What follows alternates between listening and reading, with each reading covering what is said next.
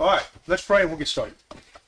Father in heaven, thank you so much for the opportunity we have to be here. We are uh, we are in awe of you, Father, and we're in awe of the, the power that you have. We're in awe of the opportunities that, that that you have given to us. We thank you so much, Father. Bless us as we as we study this morning. Bless us as we worship. We we pray, Father, that uh, that our that our honor to you will go up as a sweet aroma. You will be pleased with us. Thank you so much for the opportunity. Father, we we're, uh, we pray blessings on this church as we move forward, as we strive to interact within the community, all the things that are going on here and that we're involved with. And we just thank you so much for all those opportunities. Make us aware of more.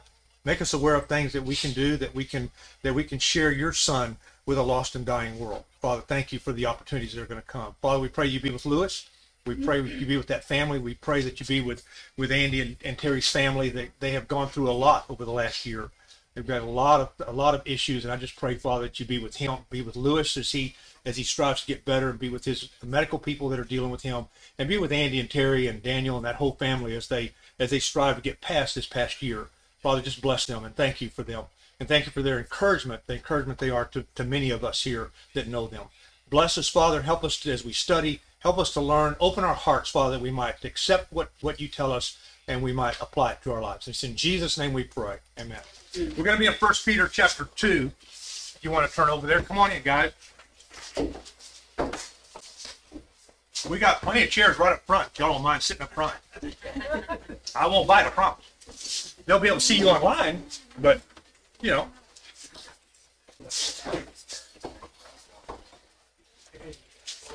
Good to see you guys. I thought y'all were going to be gone. We're yesterday. Today. Okay. Remember, I told you, for those of you who haven't been in here before, First and Second Peter, look at them like a survival manual for when you're having having struggles in your life. You know, when you, how do I stay strong in tough times? Relate back to what Peter's going to tell you over these two books. Think about what he tells you. Think about all the things that he's going to that he's going to remind us of that we have access to because of Christ and because of what our relationship with Christ. And so I look at it as a survival manual. Really is that. You know, when you get into tough times, go back and remember, you know, what we've studied so far. The the the hope that I have based on what Christ has done. I have a hope in God that I cannot get from the world. I can't get my that hope from anywhere else. I have a salvation that even angels long to understand. They long to understand what I take for granted. They long to look at those things. They don't understand them. Think about it, guys. Angels long to understand what you and I walk through every day. The prophets who wrote about these things, the prophets, Daniel, Isaiah, Jeremiah, Zechariah, these guys wrote about this stuff and they didn't understand what they were writing. It says they longed to understand. They searched intently with the greatest care, trying to find out the times and the circumstances where the grace was pointing them to. So, and we have that at our at our fingertips. What could should get in the way of that? When when things come in, in our lives, and they're going to come. I've looked around this room. We just talked about it. You know, a family who's been in, in, in health turmoil for a year. Okay, Daniel told us the other day that two doctors told him the other day that they were sure he wasn't going to make it through the night one night, and they were amazed that he's up and walking and talking and and, and vibrant. And now he's been cleared to go back to work. You know, when those tough times come, what are you going to rely on? You going to rely on the garbage in the world? How's that working for them? How's that working for the world? They're they're in chaos and and getting deeper into the chaos as we speak. I want something that I can hold on to, and First and Second Peter give me that because every almost every verse gives me something different that I can look at and say I am special. I am unique. I have something that other people don't have, and now I want to share it with them. I want them to have what I have. And so in chapter 2, he said when he just talked about the salvation and how, how great it is, and he says in chapter 2, therefore rid yourselves of all malice and all deceit, hypocrisy, envy, and slander of every kind, like newborn babes. Crave spiritual milk, so that by it you may grow up in your salvation, that now that you have tasted that the Lord is good. I know that uh, that when that when God uh, came into my life, okay, I knew that I had stepped into something that I had no idea about. I had no clue where this was going to go, and no clue how how deep this was going to go. I knew something special had just happened in my life. I didn't know what exactly, know how it worked exactly, But I knew that something unique had happened for me. And I'm saying, you know what?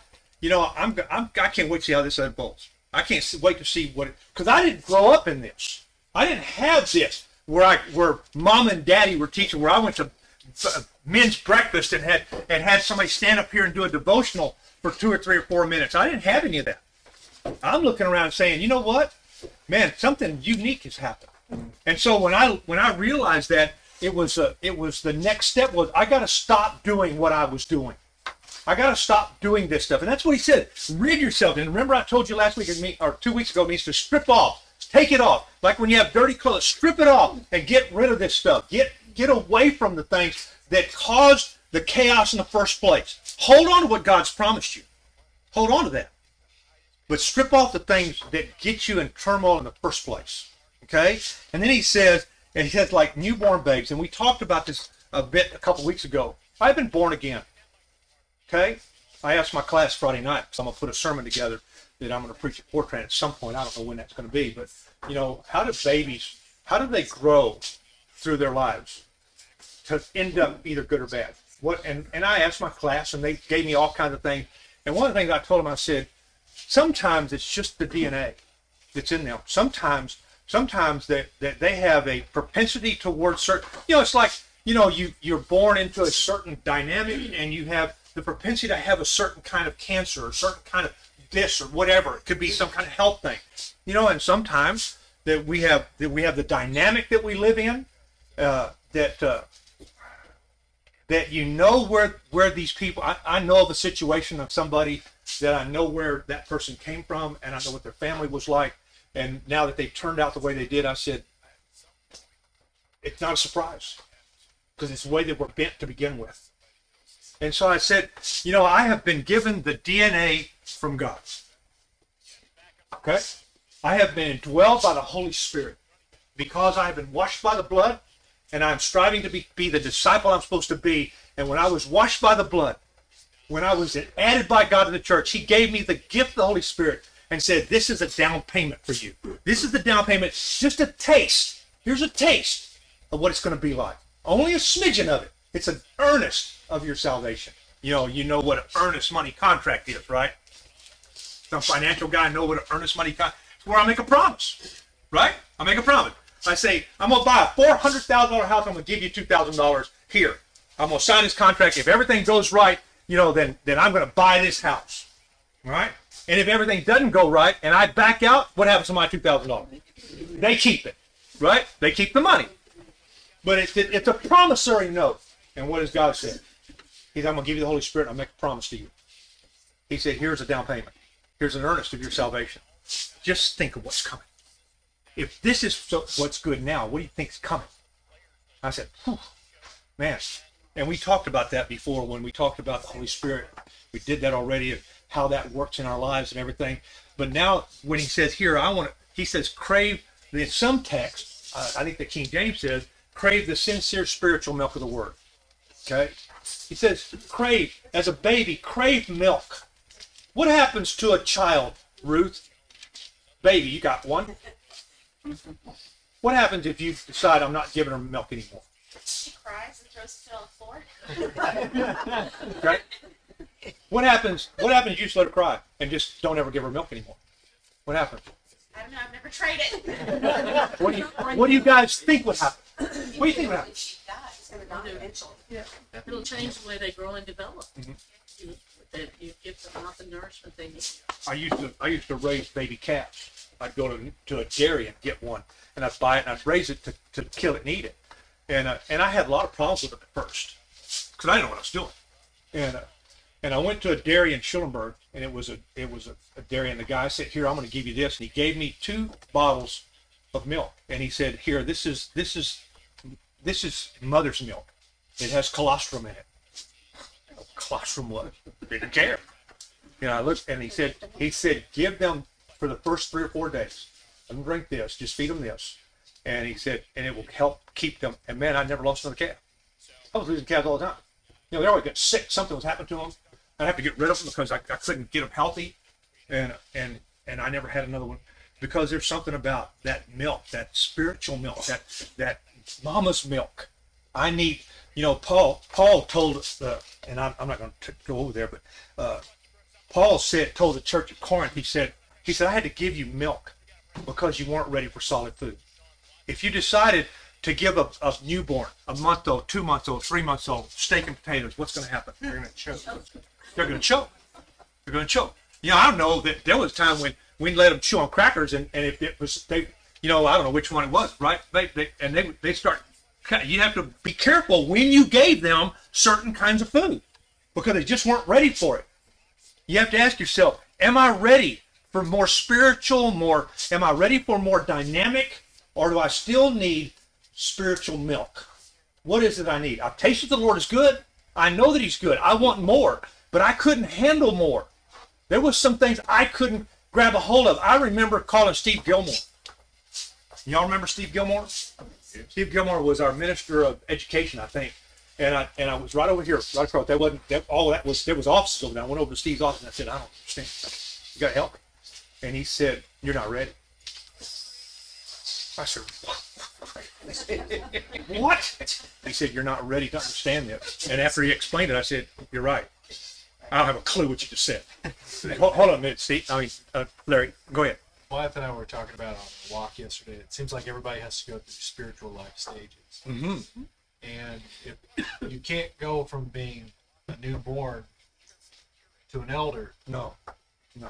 it, it doesn't work like that. You have to you have to go from being the newborn Yeah. to a youth Yeah. to an adult Yeah. to the elder. It's like it's it's just like our own lives, but in a spiritual sense, Yeah. that's how we have to develop. Absolutely.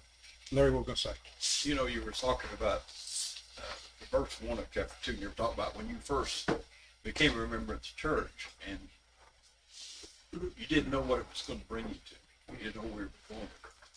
We don't understand today the depth of it all. You know, we think we've been in church 50 years. We should have a pretty good handle on this, but we don't understand the depth of it. No. You know, Paul wrote, I think it was to the church of Philippi, and he said, Work out your own salvation with fear and trembling. That doesn't mean I can work my salvation. That's not what it means. I do not work and get my salvation. What it means is, is that I kept to keep unwrapping it. I keep unwrapping this gift. And the more I unwrap, the more I'm going to discover, the more I'm going to learn. And I have to keep doing it. I have to do it with fear and trembling because it is a scary thing sometimes to unwrap some of the things. You think, man, I became an elder a while back. I don't remember how long it's been, Dan. You and I became elders at the same time. How long has it been? It's been a while. It's been a while. Man, scared to death. You know what? I'm more scared now than I was then. I understand the magnitude and the gravity of it. I understand what what's at what's at stake. I understand that you guys' souls are at stake here, and it's my job sometimes to break your leg. You may not like getting your leg broke, but that's my job. You know, you keep running off. You keep you keep running off. What do you think? What do you think we're supposed to do? What are we supposed to do? At some point, we have we you you're just going to go. There's nothing we can do at some point, but it doesn't mean we don't try. That doesn't mean no. That's scary, guys. So as I unwrap this spiritual gift, this as I unwrap this thing, I'm finding more and more. You you guys, y'all did it now. Now y'all done it. Now now people are going to expect you to be able to step up and do some of this stuff. You know, which is a good thing. But what what comes next? You know, what comes next? You know, at what point do you you say, okay, I can lead singing or I can lead prayer, and what comes next? Maybe somebody's going to ask you to preach maybe something's going to happen to me and you're going to have to start going to Fort Camp in my place. You know, that's scary. You know, that's scary. That's a scary thing, man. You know, but I've tasted the Lord is good and I, I want, I don't, I don't need milk anymore. I don't need that anymore. I can, I can, I can chew on solid stuff now. And I'm learning all kinds. I'm still learning today. I'm still learning things that I didn't know. I learned about certain verses all the time. I'm, I'm study, I had somebody on Friday night said, I want to know what this means. And I said, I'll go look it up and I'll figure it out. And I'll talk to you next Friday about it. So, you know, how long we study Hebrews at y'all. Man, I learned, so I, I study Hebrews now. I still learn stuff that I didn't know before. You know, so, you know, it's, it's, it's, once you've tasted the Lord is good, okay, and you go away from it, we've talked about it. And once you go away from it, it is a scary, scary place out there when you know that you've abandoned. What do you think the prodigal son thought? When he wakes up in a pig pen longing to eat with a pigs. You know, I mean, he said, I'll go back to my father's house. You think it wasn't scary for him? Unwrapping this gift, this can be that way. But you know what, man, I've got, I've got this. Peter telling me, man, look at what, now look at what he tells him next. Look at next. He said, as you come to him, and I come to Christ, the living stone. What does it mean he's a living stone? What does that mean? That he's a living stone. You know, Solid. he's, he's solid.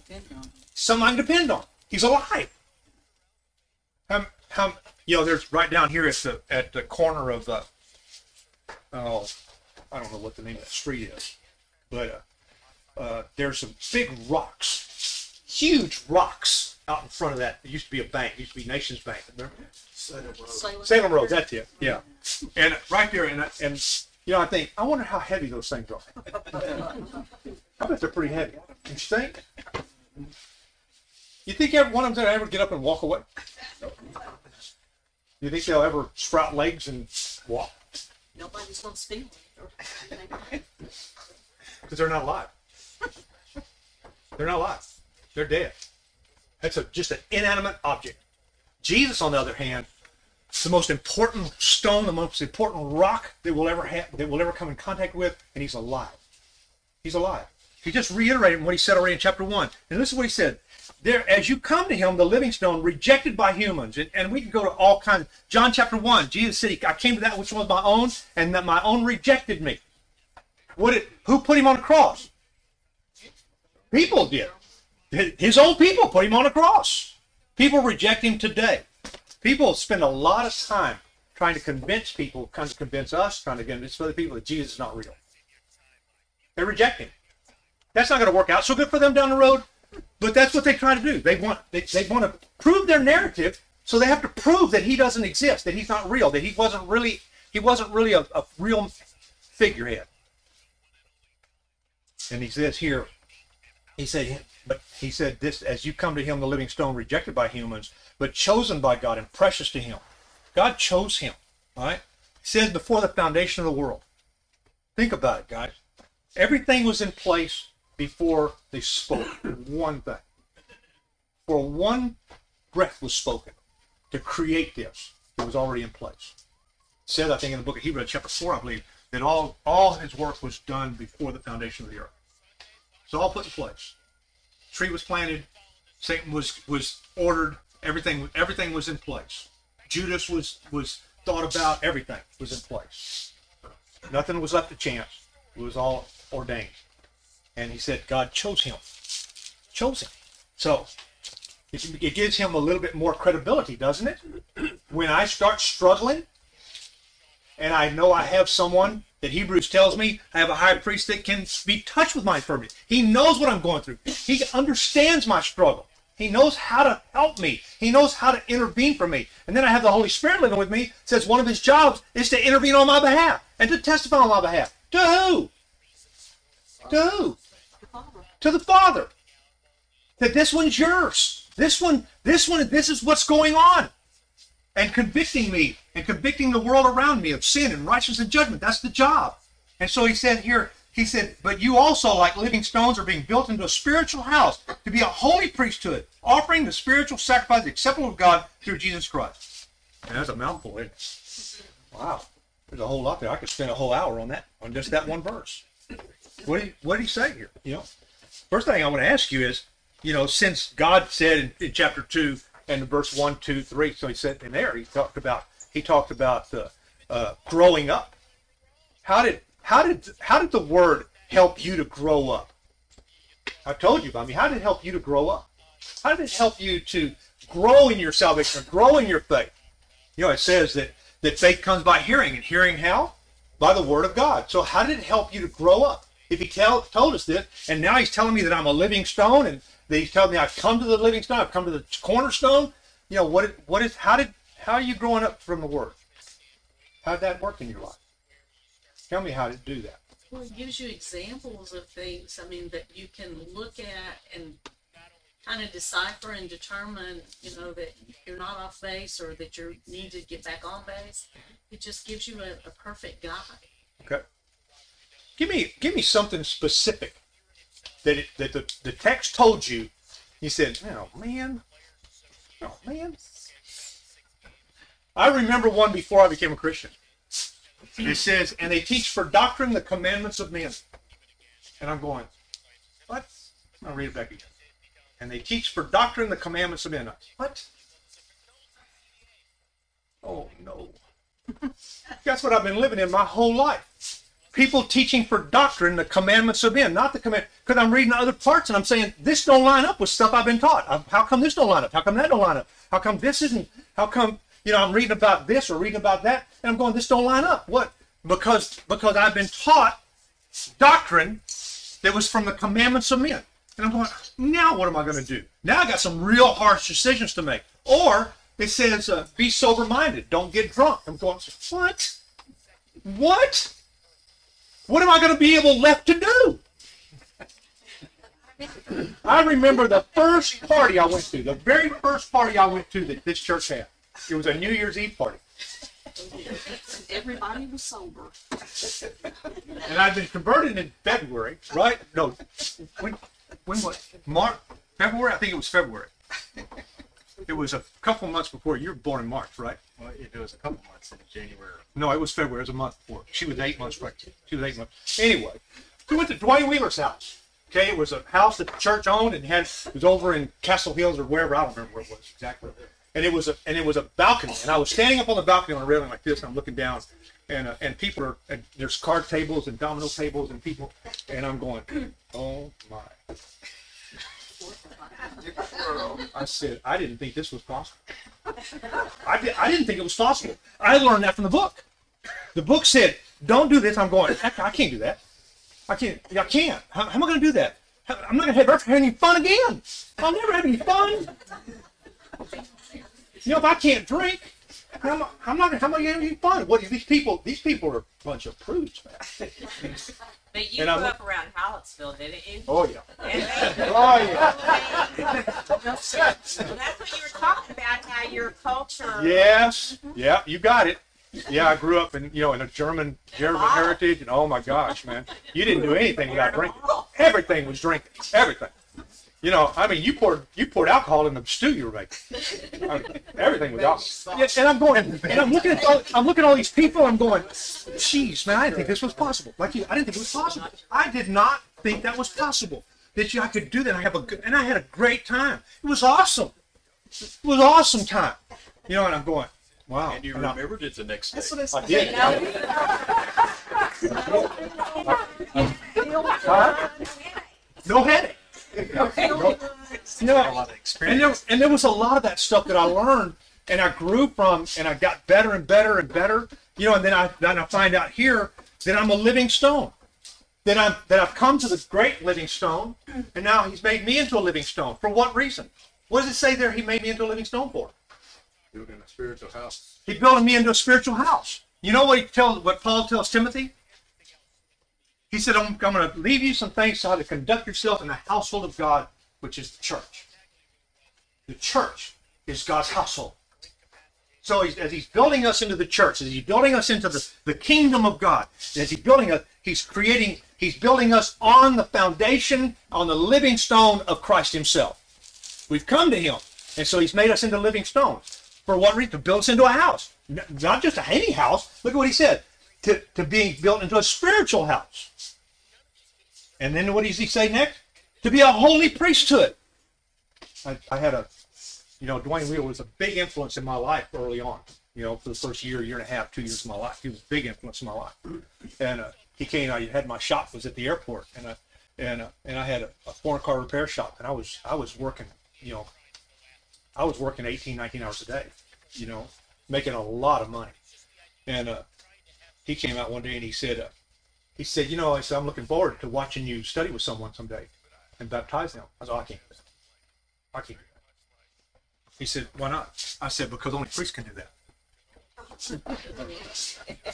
Here's that piece of meat that he gave me just to suck on. couldn't give it to me whole. I could just suck on it because there was no way I couldn't. I said, man, nah, no. He said, you know what you are? And I said, yeah, I know what I am. Don't remind me. Uh, he said, you're a priest. Of course, I didn't understand any of that. I didn't understand a text like this. That's what we are. He's created us and built us into a, into a royal priesthood. I want to take you into into uh, Revelation chapter one. We're gonna we're gonna come right back. I just want to I just want to read a couple verses to you.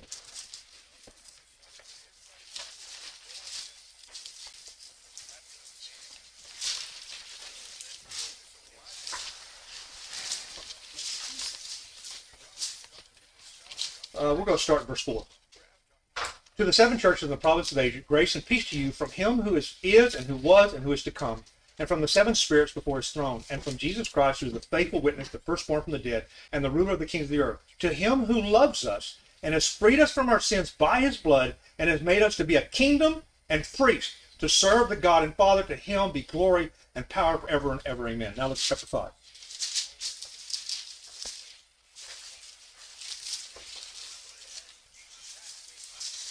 And he's talking about Jesus in this text, and this is what he said, uh, verse 9. And they sang a new song, saying, You are worthy to take the scroll and to open the seals, because you were slain, and with your blood you purchased for God persons from every tribe and language and people and nation. You have made them to be a kingdom and priests to serve our God, and they will reign on the earth.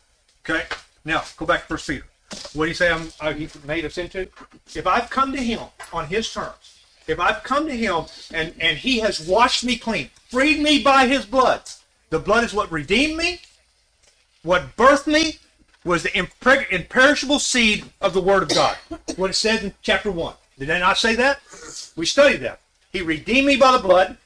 Okay, that means he bought me back with the blood, and he and he's made birthed me again, saved my life through the through the imperishable seed, which is the Word of God. What it says. Go read it. And so he's made me into a priesthood. He's made us into a priesthood. He's made us into royal priests. He made us into a nation of priests. He made us into a kingdom of priests. He's made us. Do you see the implications here? You want me to keep going? There's an implication here. I have made you into this priesthood. I have washed you, I have birthed you, I have raised you up and set you on high, and now you have a responsibility. What's the responsibility I have? Look at what he says next. He said, and he, he said, offering spiritual sacrifices acceptable to God through Jesus Christ. Okay? I'm going to take you to another text. Look at Romans chapter 12.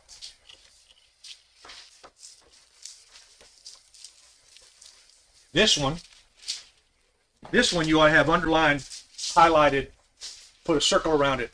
This verse, just one verse. Look at what he said. Well, we'll read two of them. Look at what he said. Therefore, and he's talking about because of God's mercy, because God didn't give me what I deserve. Therefore, I urge you, brothers and sisters, in view of God's mercy, to offer your bodies a living sacrifice, holy and pleasing to God. This is your true and proper worship. So, what did he tell me in this verse? Offer my body as a living sacrifice. What did he say over here? He said, he said over here, he said, he said, offering spiritual sacrifice acceptable to God. What is a spiritual sacrifice acceptable to God? From chapter, chapter 12, verse 1. Offering my body as a living sacrifice. Offer myself. Here, Father, do with me what you please. Do with me what you want. I am good with whatever you ask me to do. But that means you can't say no. Okay? That means you don't have that luxury of saying, I would rather not. Or, yeah, get somebody else. Or, you know, I don't have time today. I really got other things to do. It, it takes that dynamic out of it. Why? Because Jesus has already saved us. He's built us into a house. He's building us on the cornerstone of Him, all right? On the on that foundation of Him, building us into a spiritual house with a job to do. Offering my body as a living sacrifice. Offering sacrifices acceptable to God. Would you say, would you say, if you're honest with yourself, that my life, as I'm going to this this day, is going in a direction that is willing, is I am willing to offer my body to God no matter what He asks me to do, no matter when He asks me to do it. Which can you say that? Can you absolutely fervently say, I will do whatever you ask me to do? Whatever you call is, I will go and I will do. And I'm going to offer my body. And then look at chapter 12 again. What does he say? Look at the next verse. He says, Do not conform to the pattern of this world, but be transformed. How? By the renewing of your mind. How? You want to watch YouTube? You want to watch CNN, Fox, ABC, NBC? Pick one. That how you're going to renew your mind? Please, you're in trouble if that's what you're going to do. You know, I, what are you going to do? What are you going? to How are you going to renew your mind? He says, "Do not conform any longer to the pattern of this world, but be transformed by the renewing of your mind." What saved me? What what birthed me? What birthed me was the, imperishable seed of the Word of God. What it said. It said faith comes by hearing, and what? And hearing how? By the Word of God. So if I'm going to try to to transform myself, what I, you know, I mean, I looked at all these tech. There was there was hundreds of them that I came across. And Chris, you, you, we talked, you know, hundreds of things that we talked that I could, I'm going, you know, I didn't stop. I said I've got to do. I've got to apply this to my life. I have to. You know, for my for my spiritual well-being, I have to apply this to my life. That's what I've told you. You've got to. You. It's time to stop saying I'm going to and start doing. Uh huh. What's amazing about this book is that on one hand, it can be our spiritual milk. Yeah. But then on the other hand, as as we mature, it becomes meat. Oh, yeah. I mean, there, there, my when you were asking for examples, Mhm. I can think about growing up and you, you hear about David and hear about Moses Yep. and, all the, and Noah and all these people, and you're like, oh, I can never be as good as them. Right? That's the spiritual milk. I can never be as good as them. But then as you mature, you're like, I'm just like them. Yeah. I'm just they're and, just and like even me. and even Jesus told John the Baptist. He said he said the least in the kingdom is going to do greater things than John the Baptist did. exactly. The least in the kingdom. You can pick out who that is. You can. I, I'll volunteer. Okay. Say I'm the least in the kingdom. I'm going to do greater things than John the Baptist ever did. Yes, ma'am. Well, all I was going to say, and I guess to me, that's what the word of God is because I do, I'm walking down the path praying, reading, and then I get over here somewhere and I'm not doing anything. Mm-hmm. But the Bible reminds me I can come back, I can be forgiven, and I can move forward. Yeah. What I like about what Cole's doing, and about you know that that God's always faithful. Right. God doesn't abandon us. God loves us unconditionally. He loves us. We're His children. Okay, you know, and He loves me, and He's gonna He's gonna have His arms open, waiting for me to come home. That's what He's looking for. You know, and here He tells me, He says, "Don't be tra- conformed. Don't conform. Be transformed by the renewing of your mind." And then he, look at what He says next, and He said, "Then you'll be able to." Okay. Then you will be able to test and approve what God's will is, His good, pleasing, and perfect will. Will you be able to know? I'll be able to. I'll be able to test some. How does this work? Does this work this way? If I do this, is this going to work like you really said? Yes, it does. It does. You know, he also talks to me about Satan. You know what I found out? What I found out over the last six months? Satan. Satan sometimes gets a foothold in, and he and all he wants to do is make you complacent. Put something more important in your life at that moment than him, than God, and you start to get complacent with what you're doing. That's scary because it can happen to any of us. All right? That's why we have to be on our game all the time. Sanctified complacency. Sanctified. We've talked about that before. Sanctified complacency. So turn back over here. So we know that we're a we're a royal nation. We're a holy priesthood. We are being built into a spiritual house. So, you know, this is a house, okay? Think about it. Look around you. Look at all the little bricks. Okay? What happens? Any of you builders? I know you are. Of you builders? What happens if the if the foundation's not good? What happens? You guys are looking to build a house, right? Uh, y'all are in the process of getting that worked out and getting there. And uh, you know what? What is uh, what's the most important thing in that house? Is not the plans, not the money. The most important thing is the concrete it's going to be built on. That's the most important part of it. Because if it's not good, at some point, how many of you have had a bought a house and and uh, after a while the, the walls started cracking and doors started hanging you know right? we had we had a we had a, a problem right back here all right on the back part of that building. Remember that? We had to go out there and spend thousands of dollars to jack this thing up pour beams underneath it because it, because if you didn't notice it you didn't the thing went like this. And it cracked the concrete off. Did it, it crack?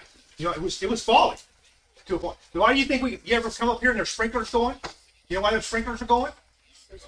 They're going to keep the foundation wet.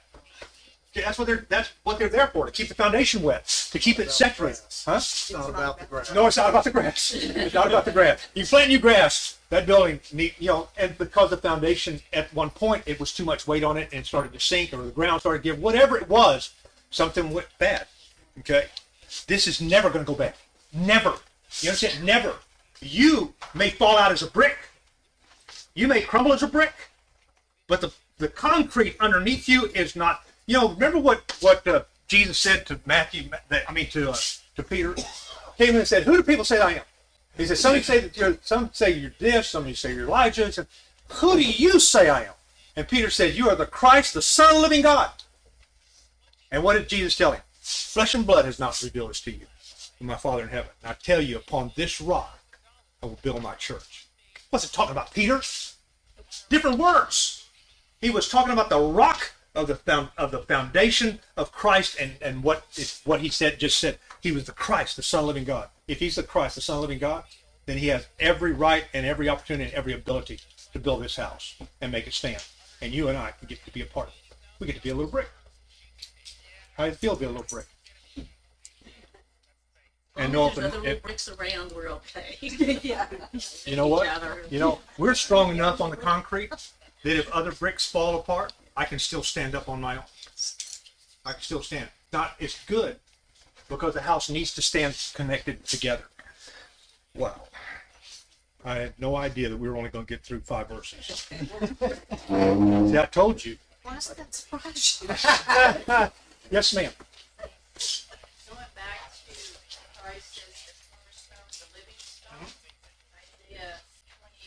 Yes, 16. uh, sixteen says, Behold, I am, therefore the Lord God said, Behold, I am the one who has laid as a foundation in Zion a stone, tested stone, precious cornerstone of a sure foundation. You be here next week because I'm going to. Oh, we're going to cover those next week. I already got them written down. I just didn't get to them. I've got I've got some stuff in the Old Testament that we're going to get to. So he's the living stone, that cornerstone, but also, now, that is tested, tried and the short. Um, when he talks about the priesthood, or the priesthood, or when he's talking to them, what is, what was so precious to them back in that day? That they held so, so great, all, all through those generations. I'm going to talk about it next week. Okay, we'll talk about it next week. it's going to take too much. What what was so impressive to them? They, I, I, in a nutshell, they knew something was different than what they what they were experiencing. This was not like the law. They understood something. was just talking about that. What do you? They, they held that temple, Uh, the temple and the priesthood for, for. Thousand years. thousands of years. Yeah. So when he's describing the royal, the, the royal, the holy priesthood, and the corners, still building that. The temple you hold so precious, what you I'm, to bring I'm to bring a text up where Solomon said he cannot believe that God would live in a house. Uh, we're gonna we got I got some we're to talk about next week, and I, hopefully bring that up next week, and, and we'll and we'll I'll try to help clarify next week. Okay, thank you. All right, thanks guys. We're done.